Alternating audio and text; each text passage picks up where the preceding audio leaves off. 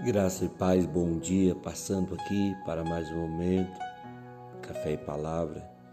E eu quero deixar para meditação dos irmãos Efésios capítulo 3, versículo 14. Apóstolo Paulo vai escrever assim: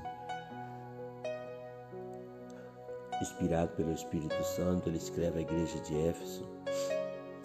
É, por esta, por causa disso, me ponho de joelhos perante o nosso Deus,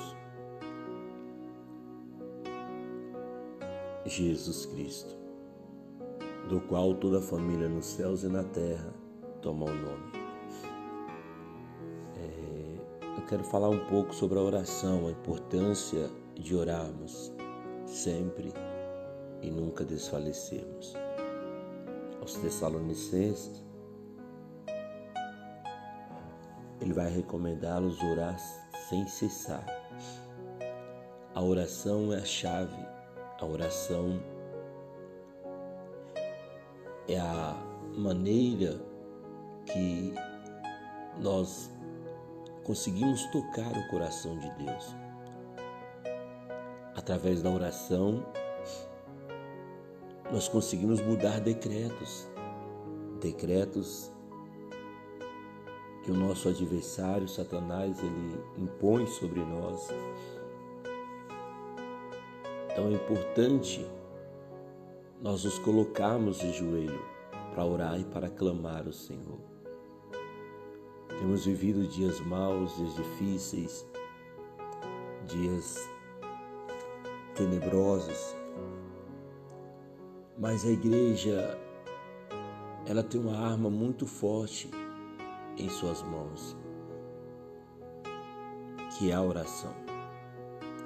A oração ela tem o poder de abrir os céus, de trazer os céus até nós. O próprio Jesus ele vai nos mandar orar, nos mandar clamar. E nós vamos ter em Jesus o exemplo da oração. Jesus, ele sempre clamava, ele sempre orava, ele sempre pedia ao Pai. Nós vamos ver em Marcos capítulo 14, no versículo 35, Jesus subindo ao monte para orar em um momento de angústia, em um momento de dor, em um momento de aflição, ele sobe o monte para orar. E leva consigo seus amigos, seus discípulos, Pedro, Tiago e João, e pede a eles que o ajude a orar, porque aquele momento era um momento difícil. Irmãos, o inimigo ele não quer deixar a igreja orar. Ele não quer deixar, ele não quer permitir que você tenha tempo para orar, porque ele sabe que quando você ora, você muda decretos. Quando você ora, você bombardeia o inferno. Qual a importância de Jesus estar sempre nos montes orando? Qual a importância de Daniel orar três vezes? Durante o dia. Ele entendia que a vida dele dependia daquilo. Que nós possamos cultivar, tornar uma cultura em nossa vida, a oração. Que nós possamos tornar isso como cultura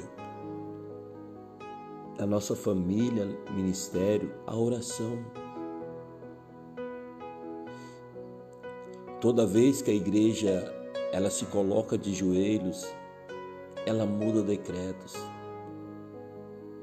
Ela muda o cenário.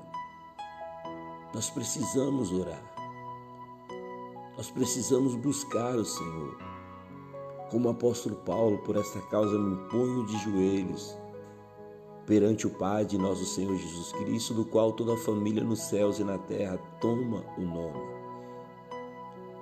De repente você está passando por um conflito, de repente você está com uma situação na sua família, no seu trabalho,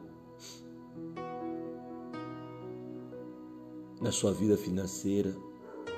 Põe-se de joelhos e clame ao Deus dos céus. Ele tem o socorro para nós, ele nos ajuda em nossos momentos difíceis. Então eu te peço, meu irmão, ore, ore até o céu te ouvir. Ore até Deus te atender. Ore em todo o tempo. Que você possa começar a praticar a oração.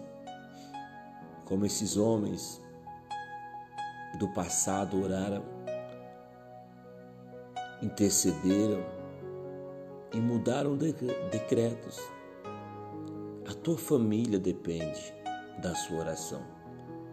A tua família depende do seu clamor, então clame a Deus. Seja qual for a, tu, a tua situação, clame ao nome de Jesus. Veja bem que ele vai dizer no versículo 15: do qual toda família nos céus e na terra toma o nome. O nome de Jesus. O nome de Jesus é o nome que está acima de todos os nomes, no qual toda a nosso clamor deve ser direcionado ao nome de Jesus. Amém. Meu Deus e meu Pai, nesta manhã eu te glorifico, te exalto. Exalto, Senhor, pela tua bondade, pelas oportunidades concedidas a mim, ao teu povo. Abençoe, ó Deus, a tua igreja Abençoe a tua noiva, Senhor. Restaura-nos, fortifica-nos, renova-nos. Nós precisamos de Ti, Senhor.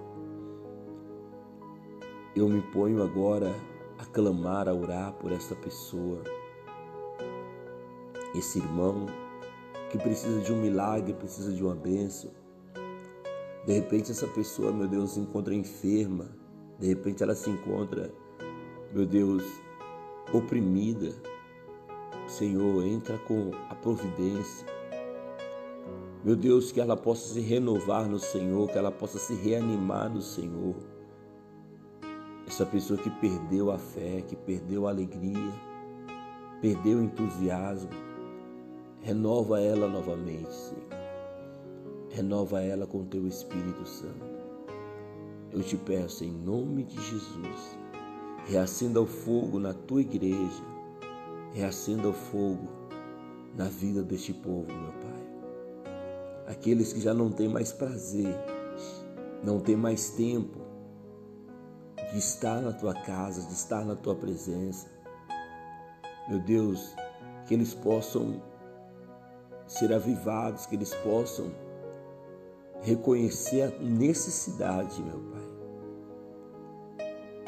de buscar o Senhor, de tornar como prioridade uma vida de oração. É o que eu te peço em nome de Jesus. Abençoe a vida dos meus irmãos, abençoe a vida do teu povo, a vida da tua igreja. Em nome de Jesus. Amém. Que o Senhor te abençoe e te guarde. Que o Senhor faça esplandecer o rosto sobre ti e tenha misericórdia de ti. Que o Senhor sobre ti levante o rosto e te dê a paz.